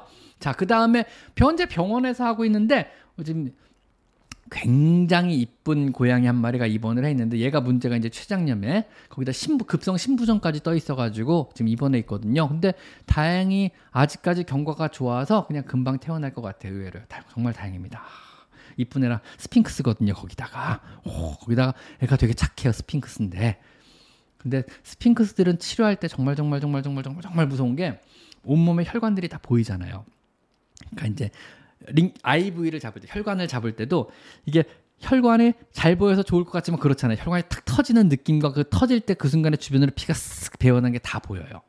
그러니까 이게 되게 무섭고 살떨려요. 거기다 피부가 살짝 질기면서 그, 그, 그 특유의 느낌이 있어요. 막 그, 그 느낌들이 있어요. 막 너무 막 그런 느낌들이 있어요. 하여튼 좀 그런 게 좀 있어요. 그래가지고 생각보다 그렇게 만만한 애들은 아닙니다. 여러 가지로 어쨌든 좋아질 것 같아서 다행입니다. 밥그릇 앞에서 긁는 행동을 하는데 왜 그러는 걸까요? 자, 이것은 밥을 다 먹고 긁느냐 밥을 먹기 전에 긁느냐에 따라 다른데요. 고양이 긁는 행동 설명드릴게요. 우선 밥 먹기 전에 밥그릇 앞에서 긁는 행동은요. 무슨 의미냐면요. 아, 지금은 배부른데 이거는 묻어뒀다가 나중에 먹어야지 이런 의미입니다. 그래서 일단은 뭐 배부르니까 밥, 밥은 눈앞에 있고 일단 묻어뒀다가 나중에 먹어야지 하고 밥 땅바닥을 긁는 행동을 하는 거고요. 다 먹은 다음에 묻는 행동은요, 아, 다 먹었다, 잘 먹었다 이런 의미예요. 잘 먹었으니까 이제 남은 음식을 묻어서 흔적을 지우자 이런 의미예요. 아, 다 먹었다, 신난다 이러고 땅바닥을 파서 밥을 잘, 잘 묻어가지고 남은 밥들을 묻어가지고 흔적을 지우자 이런 의미가 있습니다. 그래서 너무 걱정하지 말고 새로운 물건, 주인이 사온 새로운 핸드백이나 어떤 새로운 물건 앞에서 땅을 긁는 행동은 뭐냐면요, 어, 내 영역에 뭔지 몰라도 새로운 게 들어왔네, 이상한 냄새도 많이 나는데, 아, 뭔지 모르겠지만 귀찮아, 일단 묻어놔야지 이러, 이거예요. 일단 뭔지 모르지만 새로운 게 생겼는데 내 영역권에 있는 거예요. 뭔지 모르지만 생각하기도 귀찮아, 일단 묻어, 묻어버려야겠다 이 의미예요. 그냥 그거는요, 그렇게 생각하시면 됩니다. 아셨죠? 자, 어미 여자가 어미 어미 어미 여자가 새끼를 낳았는데요. 무슨 얘기죠? 어쨌든 어미인데 엄마인데 여자래요. 엄마. 그다음에 새끼를 새끼를 낳았는데 실수로 마시멜로를 살짝 먹였는데 괜찮나요? 엄마한테 마시멜로를 먹인 거면 별 문제 없습니다. 마시멜로는 고양이한테 의외로 잘 고양이들이 의외로 잘 먹는 간식 중에 하나입니다. 그래서 제가 전에 말씀드렸죠. 고양이들이 잘 먹는 간식, 그러니까 불량식품이죠. 고양이 입장에서는 대표적인 불량식품으로 주로 활용은 약 먹일 때 쓰세요. 아니면 조금 조금씩 맛배기로 여러분 여러분과 재미있게 놀 때 쓰세요. 아니면 무언가 흥미거리가 있을 때 쓰세요라고 알려드린 불량식품 몇 가지 알려드려요. 첫째, 스노우맨 마시멜로. 마시멜로 중에 제일 유명한 마시멜로입니다. 미국에서 제일 유명하고 코스트코에서도 쉽게 살 수 있어요. 이천육백 원인가 밖에 안 하는 스노우맨 마시멜로 고양이들 되게 좋아해요. 그 다음에 이지 치즈 노란색 뚜껑 역시 고양이들 되게 좋아합니다. 또 뭐 있을까요? 어, 그 다음에 커크랜드 휘핑크림 고양이 되게 좋아합니다. 커크랜드 휘핑크림입니다. 그래서 파란색으로 된 거 세 개들이 한 세트로 파는 거 있거든요. 역시 저렴한 건데 몸에 바르지 마시고 이상한 데 쓰지 마시고 고양이 씩 싸서 좀 주면 되게 잘 봐. 쪼롭쪼롭쪼롭해서 진짜 잘 빨아먹어요. 이런 것도 좋은 간식류에 들어가고요. 그 다음에 거버 애기 이유식이죠. 사람 애기 이유식. 거버 치킨 맛. 아주 좋아합니다. 고양이들 미쳐서 먹습니다. 이거 싫어하는 애들 한 마리 못 봤어요. 진짜로. 그래서 입맛 없을 때 추루조도 안 먹는 애들 거버 치킨 맛은 먹어요. 그래서 제가 보통 애들 식욕 테스트 할 때 많이 써요. 거버 치킨 맛 퍼가지고 이렇게 줘봐요. 식욕 있나 없나. 어, 식욕 있네. 입원 시킬 필요 없겠다. 어, 식욕 없네. 입원해야겠구나. 요거 판단해서 좀 많이 쓰거든요. 그래서 거버 치킨 맛도 많이 씁니다. 치트키라고 부르는 고양이들 입원할 때 치트키라고 부르는 사람이 먹는 어떤 불량식품들이라고 생각하시면 됩니다. 고양이 입장에서. 너무 많이 주지만 마시고 입맛 돌 때 아니면 입맛 땡길 때 아니면은 고양이랑 좀 친해지고 싶을 때 아니면 약 먹일 때 무언가 꼬실 일이 있을 때 써보시면은 아주 많은 도움이 될 것입니다. 그래서 마시멜로우 주셔도 괜찮아요. 걱정하지 마십시오. 물론 설사할 정도로 많이 먹이시면 안 되고요. 마시멜로우는 아까 말한 스노우맨 마시멜로우가 고양이들 입장에서 제일 유명합니다. 아셨죠? 재밌는 게요. 미국 거버 사이트 들어가면요. 미국 거버 홈페이지. 사람용 거버. 사람 애기 이유식 만드는 거버 홈페이지 들어가면요. 뭐 우리 애기 잘 먹어요. 고맙습니다. 이런 답변이 있지 않고 재밌는 게 고양이가 잘 먹어요라는 글이 되게 많아요. 거기서. 우리 고양이 잘 먹어요. 우리 고양이 잘 먹어요. 이런 거 되게 많아요. 재밌죠? 제이엔님. 사람 음식 먹으려거나 간식 달라고 조를 때 안 된다고 하면 확 물고 가버려요. 승질 더럽네 이놈. 사람 손이, 손이 발에 닿는 걸 정말 싫어하는데 사람 손이 발에 닿는 걸. 그렇죠. 발 만지는 걸 되게 싫어하죠. 약 발라서 잡을 수 없는 상황이고 담요를 더 싫어해서 그냥 피보며 약 발라주고 있어요. 입질 강도가 심해서 살이 아파해 저인 정도까지 왔어요. 사람은 좋은데 거절이나 기분이 나쁘면 입질로 표현하는 고양이는 어떻게 해야 될까요? 요거는 제 영상 보면서 천천히 천천히 천천히 교육을 시키셨는데 오래 걸려요. 그래서 발 만지는 건 아주 아기 때부터 훈련을 시켜야 돼. 아기 때부터. 그래서 아기 때부터 발만 추루 주면서 발 한번 만져보고 맛있는 거 주면서 발 한번 거버 맞추면서 발 한번. 얘가 이럴 때 이지치즈나 거버 같은 거 쓰는 거거든요. 추루 같은 거 쓰는 거고요. 그래서 얘가 정말 미치게 좋아하는 거 먹이면서 발 조금씩 만져주고 거버주고 발 만지고 거버주고 이런 자꾸 하는 거예요. 그러면서 발을 만져도 맛있는 게 생기는구나. 발을 만지면 맛있는 게 생기고 이런 걸 지금부터 훈련을 조금 조금씩 계속 시키셔야 돼요. 그래서 등가 교환을 해야죠. 얘가 발을 만지는 걸 싫어하고 싫어하는 행동을 하면 얘는 물어요. 당연한 거죠. 고양이 입장에서 뭐 성, 뭐 성격이 좋은 애들도 있고 나쁜 애들도 있으니까요. 못 참는 애들도 있고 잘 참는 애들도 있잖아요. 얘 입장에서 싫어하는 행동을 하면은 아 물었더니 주인이 피하더라. 물었더니 교정이 되더라. 앞으로 물어서 모든 이 싫어하는 행동을 피하자. 이런 게 가르치게 된 건데 이거를 더 좋아하는 행동으로 어떤 어, 교정을 해보는 거죠. 맛있는 걸 주고 간식을 주고 맛난 걸 주면서 조금 조금씩 달래고 꼬셔보는 거예요. 그 수밖에 없어요. 요거는요. 그래서 이게 어떤 뭐 너무너무 심각하게 나를 막 공격하고 문다 그러면은 어떤 약물적인 유법을 써야겠지만 그게 아니라 그러면은 맛있는 걸로 자꾸 꼬셔보는 수밖에 요건 없습니다. 요거는요. 꼬셔야죠. 그렇죠. 꼬셔야죠. 잘하시네요. 한 윤리아님이 잘하시네요. 꼬셔야 됩니다. 그래서 맛있는 거 자꾸 자꾸 주면서 보통은 저는 주사 놓을 때요. 주인분한테 가끔 너무너무 싸놓은 애들은요. 보통 이제 추루 집에서 갖고 오라서 추루 이렇게 먹이라 그래요. 추루 먹이고 있으니 뒤에서 주사 살짝 나요. 그러면 애들이 그냥 주사 놓는 데마다 신경 와서 추루, 추루, 요 먹, 먹, 먹심 좋은 애들이라 그러죠. 추루 진짜 좋아하는 애들은 계속 쭈쭈쭈하고 추루 빠는 소리밖에 안 들려요. 아무도 아무 소리도 안 내고 주인은 추루만 주고 있고 저는 뒤에서 주사만 놓고 있어요. 옆에서 간호사님 움직이던 거 가만, 숨도 안 쉬고 가만히 있고요. 그러면 정말 고요한 와중에 진료실이 고요한 와중에 쩝쩝쩝쩝하고 추루 소리밖에 안 나요. 전 주사 놓고 있는 와중인데도 쳐다도 안 봐요. 그쪽으로요. 그래서 실제로 주사가 그렇게 아픈 건 아니거든요. 얘들이 겁먹어서 아니면 방향이 전환된 공격성이라 그래가지고 흥분했기 때문에 공격을 하는 거거든요. 이거를 다른 더 어떤 추루라는 어떤 매력적인 음식물을 계속 주면서 난 다른 행동을 할 수가 있는 거죠. 그래가지고 먹여서 꼬시는 게 좋습니다. 아셨죠? 추루가 최고입니다. 자, 물론 모든 질문에 저는 오늘도 답변 못 드립니다. 우리 새벽이 거버 치킨 맛 입도 안 돼요. 근데 거버 한 병 오픈하면 한꺼번에 다 소비하셔야 되고요. 냉장고에 보관하셔야 됩니다. 냉장고 보관하시면서 조금 조금 주시면 괜찮아요. 냉장고 보관하셔가지고 따시면 냉장고 보관입니다. 아셨죠? 거버까지 입이 안 될 정도면 대단하네요. 다른 거 주셔야죠. 할 수 없습니다. 사람만 없어지면 그렇게 우는데 둘째를 드리면 괜찮을까요? 둘째가 있으면 분리불안이 많이 해결돼요. 사실은요. 근데 그 둘째를 얘가 과연 받아들일까 안 받아들일까가 또 그 다음 문제가 되는 거죠. 그래서 합사가 성공하면은요. 둘째를 드린다는 게 합사가 성공을 전제로 하는 거죠. 사실은요. 합사가 성공한다면 사람에 대한 어떤 의존도가 진짜 많이 떨어져요. 그래서 정말 좋아지거든요. 그래서 키우기가 진짜 편해요. 그건 사실이에요. 근데 합사가 실패하면은요. 굉장히 힘들어지십니다. 그래서 합사 성공 실패 의무도 있기 때문에 아기가 어리다 그러면 빨리 아기를 들이시고요. 아직 한 살이 넘었다 그러면 고민을 해보셔야죠. 합사가 성공할까? 성공을 못할까? 이런 문제를 고민을 하면서 천천히 천천히 고민을 해보셔야 돼요. 이거는요. 합사 관련된 문제는요. 아셨죠?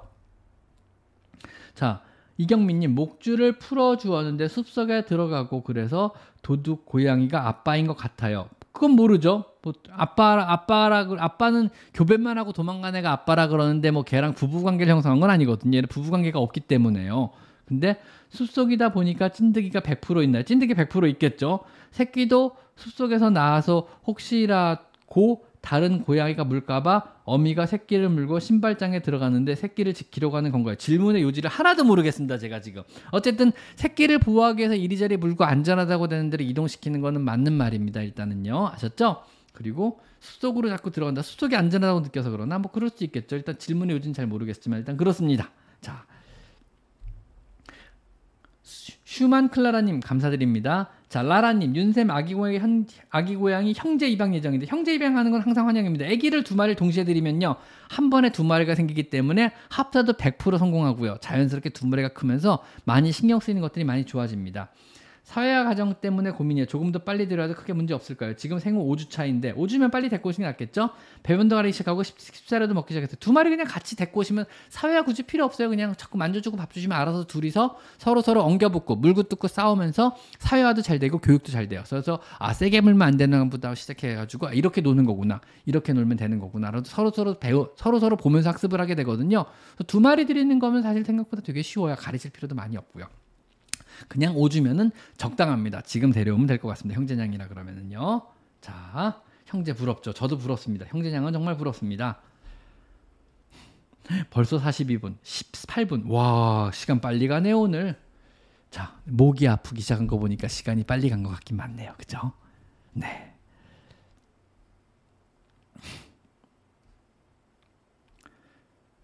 자, 또. 물 먹기 전에 바닥을 엄청 긁어요. 뭐 그럴 수 있겠죠. 뭐 물 식습관일 수도 있고 물 먹을 때 주저주저하는 건 물그릇이 마음에 안 들어서일 수 있어요. 수염이 닿는 좁은 종류 형태의 그릇이니까 넓은 물그릇을 주라 그럽니다. 보통 어느 정도 넓은 물그릇을 주냐면은요. 이 정도 넓은 물그릇을 주시면 될 것 같아요. 대야. 아주 큰 대야 보이세요 혹시요? 이게 보이려나 지금? 어디 보자.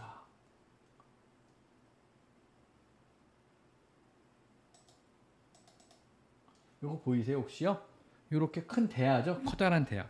그러니까 수염이 안 닿게 숙여서 먹을 수 있는 물그릇이고 유리면은 더욱더 좋거든요. 이런 물그릇 주시면 좋을 것 같아요. 아셨죠?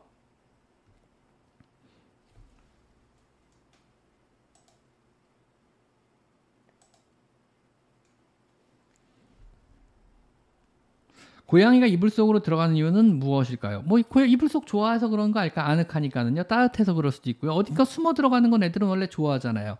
덤불 속 고양이, 덤불, 덤불에 들어가는 거 좋아하죠. 애들은요. 어딘가 숨는 거 좋아하고요. 어딘가 구석진 데는 좋아하죠. 당연한 거 아닌가요? 자, 일상양 반사, 일상 다반사인가요? 일상양 반사. 오케이. 두 살 된 스코티시 폴드인데 자꾸 턱에 염증이 생겨서 턱들이면 얘기죠. 딱딱해져요. 턱드라마긴 큰데 왜 그런가요? 글쎄요. 요거는 봐야 될 것 같은데요. 요거는 가까운 병원 데리고 와서 보여주시고요. 자꾸 반복적으로 생긴다 그러면 아마 뭐라 그러지? 모낭염?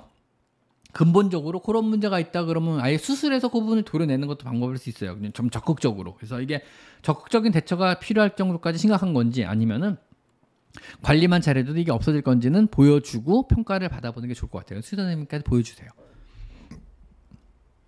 자, 잠시만요. 목이 아파서 커피 한잔 해야겠습니다.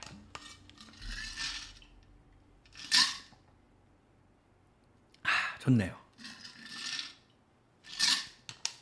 자, 또 많은 분들이 와 계시네요. 자, 많은 분들이 와 계셔가지고 약간의 어떤 광고 하나만 드리면은요. 첫 번째는 어, 며칠이었죠? 일요일로 십팔 일, 십팔 일인가요? 어디 보자. 이, 어, 칠월.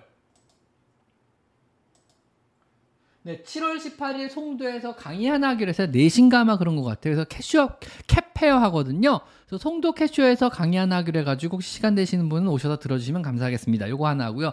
두 번째로 제가 윤샘의 강아지 상담소란 채널, 서브 채널을 오픈했습니다. 그래서 강아지 얘기를 주로 하고 있으니까 혹시 강아지 관심 있으신 분들은 윤샘의 강아지 상담소도 꼭 어, 구독 좀 부탁드리도록 하겠습니다. 이제 시작한 채널이라 아직은 많이 없거든요. 그래서 구독 좀 부탁드리겠습니다. 두 가지 말씀드리겠습니다. 도둑고양이. 웬 도둑고양이가 나오죠? 갑자기 도둑고양이란 말 되게 오랜만에 들어봤다. 도둑, 고양이 도둑질 안 하는데 왜 도둑고양이라고 그러는지 모르겠어요. 자, 자 윤미, 김윤미님. 저도 십일 주차 형제냥 두 마리 데려올 건데 한 마리 눈이 아파서 먼저 두 마리, 두 마리 동시에 데려오세요. 그러지 마시고요. 한두 달 떨어져 있다가 다시 만나도 뭐 아, 나이가 어리기 때문에 잘 지낼 수는 있겠지만 그래도 동시에 같이 키우기 시작하시는 게 좋을 것 같아요. 왜냐하면 텃세 부리기 시작하거든요. 먼저 있던 애들이. 이건 어쩔 수 없어요. 그래가지고 그래가지고 요거는 같이 데려오시는 게 좋고 형제냥이라 그래도 좀 지나면 못 알아봐요. 서로 서로 냄새가 지워지기 때문에. 냄새 지워지면 당연히 못 알아보죠. 애들은요. 그럼 못 알아보기 때문에 그냥 바로 같이 빨리 데리고 오시는 게 좋을 것 같아요. 아셨죠?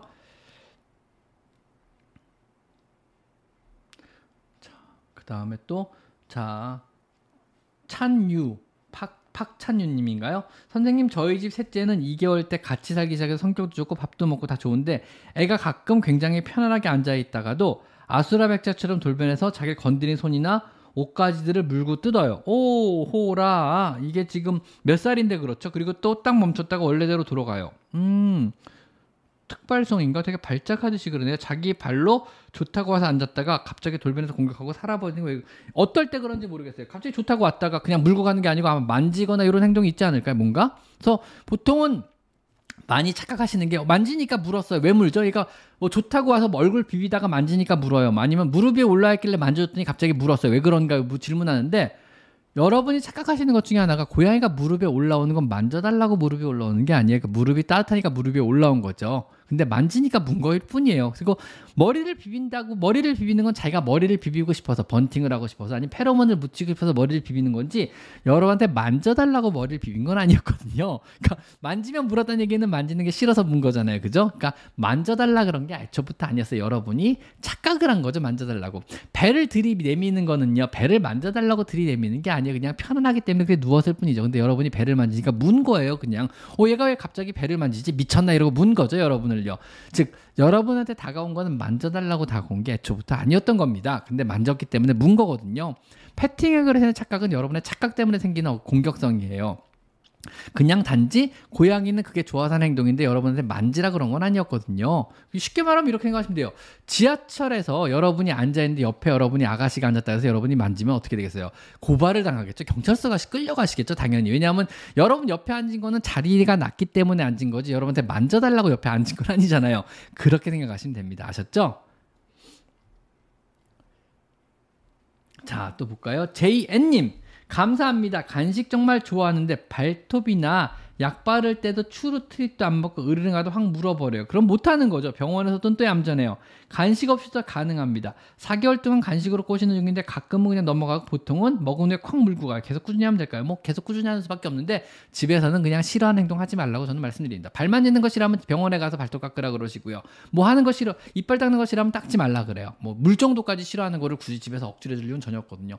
해주지 마시고 필요한 병원 데리고 가서 병원 선생님한테 해달라 그러세요. 미움받는 건 병원 선생님한테 해달라 그러시는 게 좋을 것 같습니다. 아셨죠? 선생님 뭐지? 자, 소현, 소윤, 이소윤님.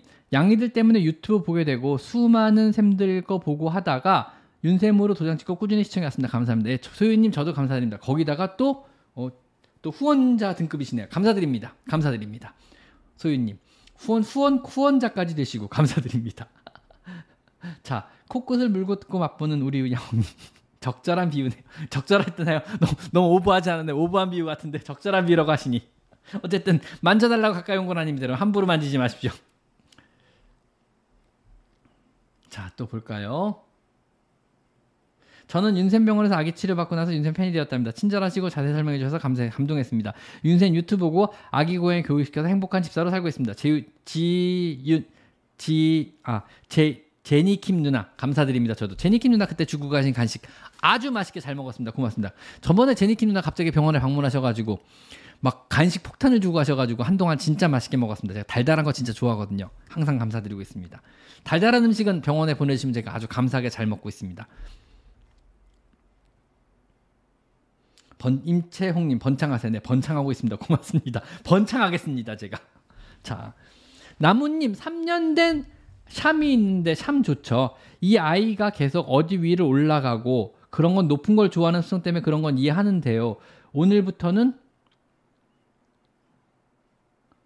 지금 서 있는 저에게 바닥에서 막 점프해서 올라와요. 막 찍고 올라올 수 있겠죠. 뭐 올라갈 데가 충분히 많이 없다 그러면 사람을 타고 올라가기도 하니까 더 편안하고 안락한 올라갈 수 있는 것도 조금 더 많이 만들어 주는 게 좋을 것 같아요. 그래서 보통 고양이는 바닥을 되게 별로 안 좋아해요. 수직 공간이 많이 필요하거든요. 그래서 사람을 굳이 타고 올라와도 되지 않을 정도로 여러 가지 올라갈 수 있는 곳을 좀 많이 올려주세요. 뭐 책장도 한 켠 비워주시고 캣타워도 좀 놔주시고 여기저기 선반 같은 거 놔가지고 좀 수직적인 공간을 살만하게 만들어주면 고양이 입장에서 굉장히 삶의 질이 올라가거든요. 그래서 보통은 어디 보자. 수직적인 공간을 어떻게 만들어주셔야 되냐면요.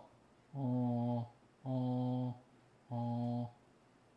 고양이 수직 공간이 없네요. 사진이 다 없, 없어졌나? 고양이 수직 공간. 고양이 수직 공간으로 고양이 공간으로 검색하시면 굉장히 좋은 사진들이 여러분 많으세요. 그래서 그걸로 한번 검색해 보시고 고양이 여러 가지 수직적인 공간을 좀 많이 만들어 주시는 게 좋을 것 같아요. 그래서 좀 많이 올라갈 곳 이런 거 좀 많이 만들어 주시면 좋을 것 같아요. 그래서 최대한 고양이는 수직 공간을 많이 만들어 줄 것을 제가 권장드리거든요. 자, 그 다음 방오리티비님 선생님 안녕하세요. 새끼 길고양이를 구조한 지 한 달이 되어가요. 네, 나이가 지금 삼 개월이 넘은 것 같은데 손을 전혀 안 타요. 어... 오... 자다가서 자다가 깨면 울기도 해서 동생을 만들어주고 싶은데 사람 손을 타는 새끼 고양이가 집에 오게 되면 지금 고양이 관계선에 도움이 안 됩니다. 자, 우선 첫 번째로 요거 제가 드리고 싶은 말씀이 시간이 무조건 걸린다고 능사가 아니라는 거예요. 무슨 얘기냐면요. 길냥이를 픽업해 오면은요. 얘가 사람 손을 탈 수도 있고 안 탈 수도 있잖아요. 계속적으로 겁을 먹고 무서운 환경에서 구석에 숨어가지고 사람이 가까우면 하악하악거리고 무서워서 숨고 만지지 못하게 하고 이런 이런 일도 있거든요.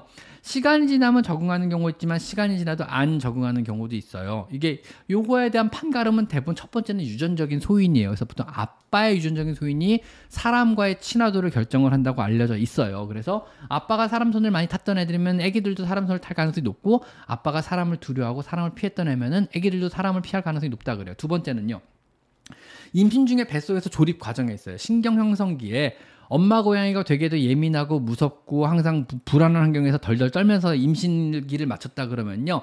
신경 형성기에 이제 세로 경계심을 나타내는 세로토닌이라든가 이런 뉴런 형성 과정에서 사람을 두려워하고 주변 환경에 대한 두려움을 느끼는 고양이들이 태어난다 그래요. 그래서 좀 예민한 고양이가 태어나는 거죠. 그 다음에 나머지는 사회화 시기라 그러는 생후 태어나서 이 주에서 팔, 이 주에서 뭐 구 주 요 사이 이 주에서 구 주 요 사이에 보통 애들이 사회화 시기라 하는데 요 사이에 사람 손을 못 하면은 사람에서 두려움에 떠는 무서움에 떠는 이런 고양이가 된다 그래요. 근데 이런 것들을 기회들을 다 놓쳐가지고 사람과 친해, 친해지지 못한 애들은요.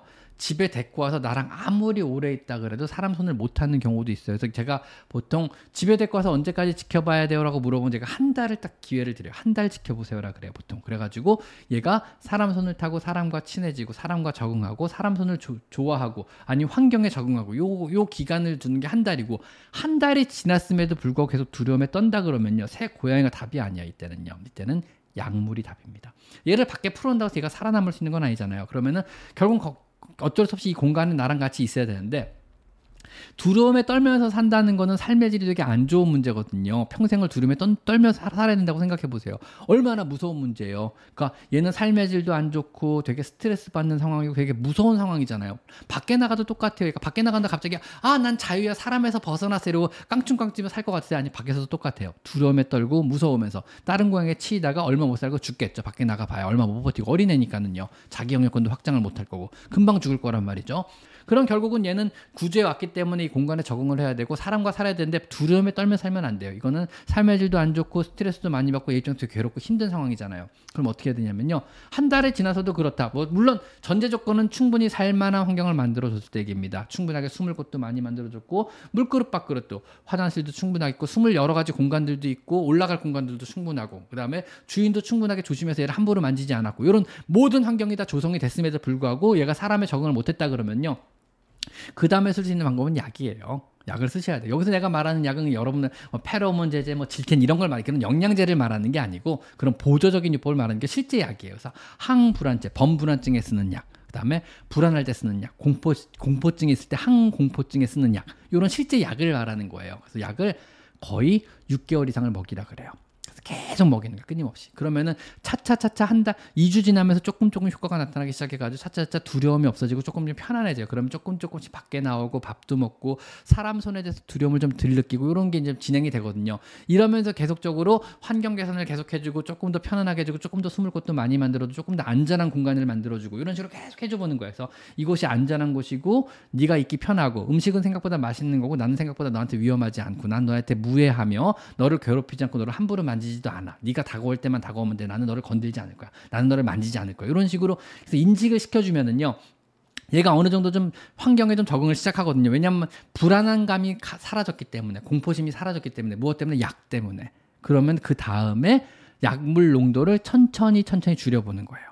다시 불안해서 무서워서 숨기 시작한다 그러면은요. 할 수 없어. 얘는 평생 약 먹어야 되는 거고요.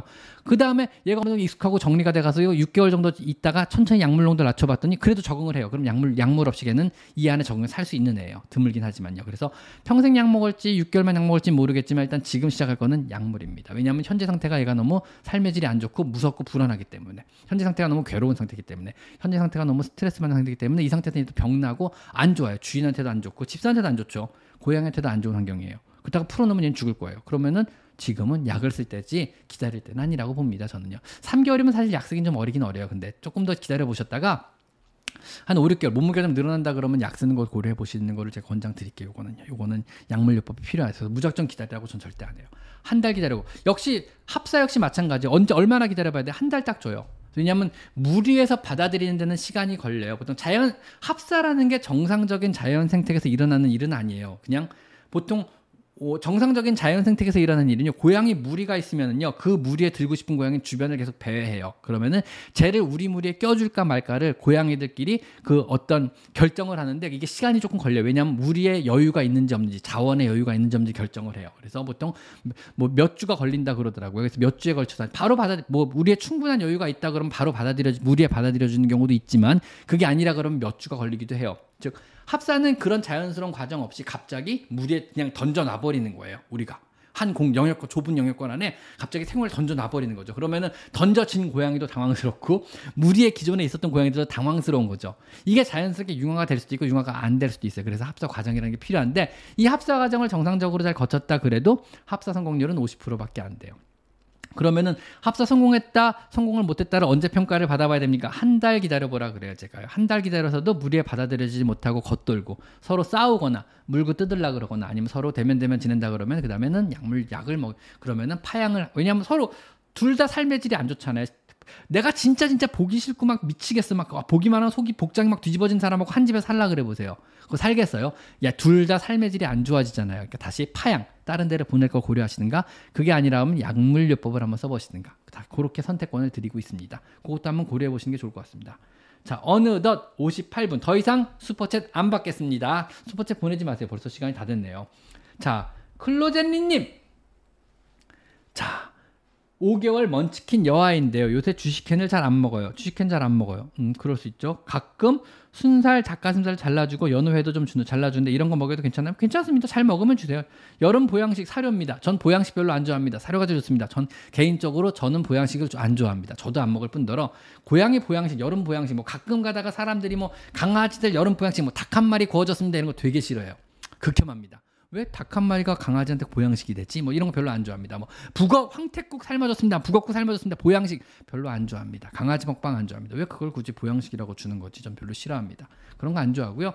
좋은 사료가 제일 좋은 보양식이고요. 그냥 좋은 캔 하나 따주는 게 훨씬 좋은 보양식입니다. 그냥 그런 게 보양식이지 특별하게 무언가를 주는 게 보양식은 아니고, 특별하게 무언가를 주다가 탈나는 경우를 더 많이 봤기 때문에 그냥 먹던 거 주시는 게 제일 좋습니다. 아셨죠? 보양식이라는 의미가요, 우리가 못 먹고 못, 못 살 시절이죠. 진짜 어른들, 우리 부모님 세대가 못 먹고 못 살 시절에 진짜 단백질이 없어서 단백질 거리를 찾는 게 보양식의 유래였어요. 그래가지고 뭐 예를 들면 북엇국, 단백질이 되게 부족하고 지방질이 부족한 시대에 북엇국은 되게 훌륭한 단백질 공급원이 됐거든요. 보양식이 될 수 있었죠. 근데 지금처럼 막 단백질 공급원과 지방 공급원이 넘쳐나는 시대에 북엇국의 보양식이 되냐? 안 되죠. 삼계탕이 보양식이 그렇다고 되느냐? 안 되죠. 사실은 충분하게 이미 잘 먹고 있거든요. 그래서 무언가 안 먹는 게 건강한 거지, 이제 무언가 추가로 더 먹는 게 건강한 시대는 지났거든요. 그래서 보양식이란 게 의미가 없어요. 그래서 보양 문화도 없어져야 될 문화 같아요, 사실은요. 그래서 보양식 별로 안 좋아합니다. 보양 문화 자체를 별로 안 좋아합니다, 사실은요. 자, 슈만클라라님, 사 개월 된 아가 고양이가 장이 약한 건지 설사를 자주 해요. 네. 병원 가서 약해서 그 원래 그렇다는데 크면 괜찮을까? 크면 괜찮을 수 있겠죠. 일 차 접종밖에 안 했는데 간식도 될까요? 뭐 간식 조금씩 주는 거 괜찮습니다. 뭐 많은 양이 아니면 추루 같은 건 안 좋을까요? 괜찮습니다. 주세요. 뭐 괜찮습니다. 아가가 손톱 깎을 때 너무 발버둥 치는데 좋은 꿀팁 없을까요? 글쎄요. 천천히 조심해서 잘 발 만지면서 계속 간식 주고 맛있는 거 주고 발 만지고, 일단 발을 만지는 연습을 먼저 해줘야 돼서 발을 만져도 얘가 나한테 해롭지가 않구나, 발을 만져도 맛있는 걸 먹을 수가 있구나, 발을 만지면 맛있는 간식이 생기는구나, 뭐 이런 걸 먼저 시키는 게 좋지 않을까요? 그리고 설사를 자주 하는 건 사료를 한번 바꿔보실 거를 권장드립니다. 저는 사료 바꾸란 말을 잘, 잘, 잘합니다. 가테리님 감사드립니다. 자, 방오리티비님, 선생님 안녕하세요. 새끼 길 고양이를 구조한 지 한 달 되어가요. 네, 나이가 지금 삼 개월 넘은 것 같은데 손을 전혀 안 타. 아, 요거 요거 아까 했구나. 그 다음에 여러분들 동생을 만들어 동생 만들어주지 말라 그랬죠. 제가 그래가지고 동생 이거는 동생 만들어주면 더 심각해질 수 있기 때문에 두 마리의 겁 많은 고양이가 생길 수 있거든요. 요거는 아까 말한 대로 조금 더 적응을 좀 사람과 적응을 먼저 시키는 게 우선일 것 같아요. 아셨죠? 자, 여섯 시 일 분 드디어 한 시간이 넘게 끝나요. 제가 좀 일찍 시작했거든요. 한 시간이 됐네요. 자, 오늘 여기 자 서인형입니다. 자, 계속 보내서 죄송한데 한 번만 봐주세요. 요거까지만 할게요. 한번 봐드릴게요, 성인형님. 한번 봐드리겠습니다, 성인형님. 본론부터 말하자면, 이런 거 좋아합니다. 본론부터 말하는 거. 저희 고양이 수염 한쪽이 살짝 파마한 것처럼 끝쪽만 꼬부러졌어요. 누가 물어 뜯었을 것 같은데, 아니면 자기가 만졌거나. 왜 그럴까요? 너무 걱정돼요. 그리고 턱 밑에서 어릴 때부터 까만색 뭐가 나오는데, 나오는데 약간 비드처럼 턱드름입니다. 한 살 넘었고 샴뱅갈.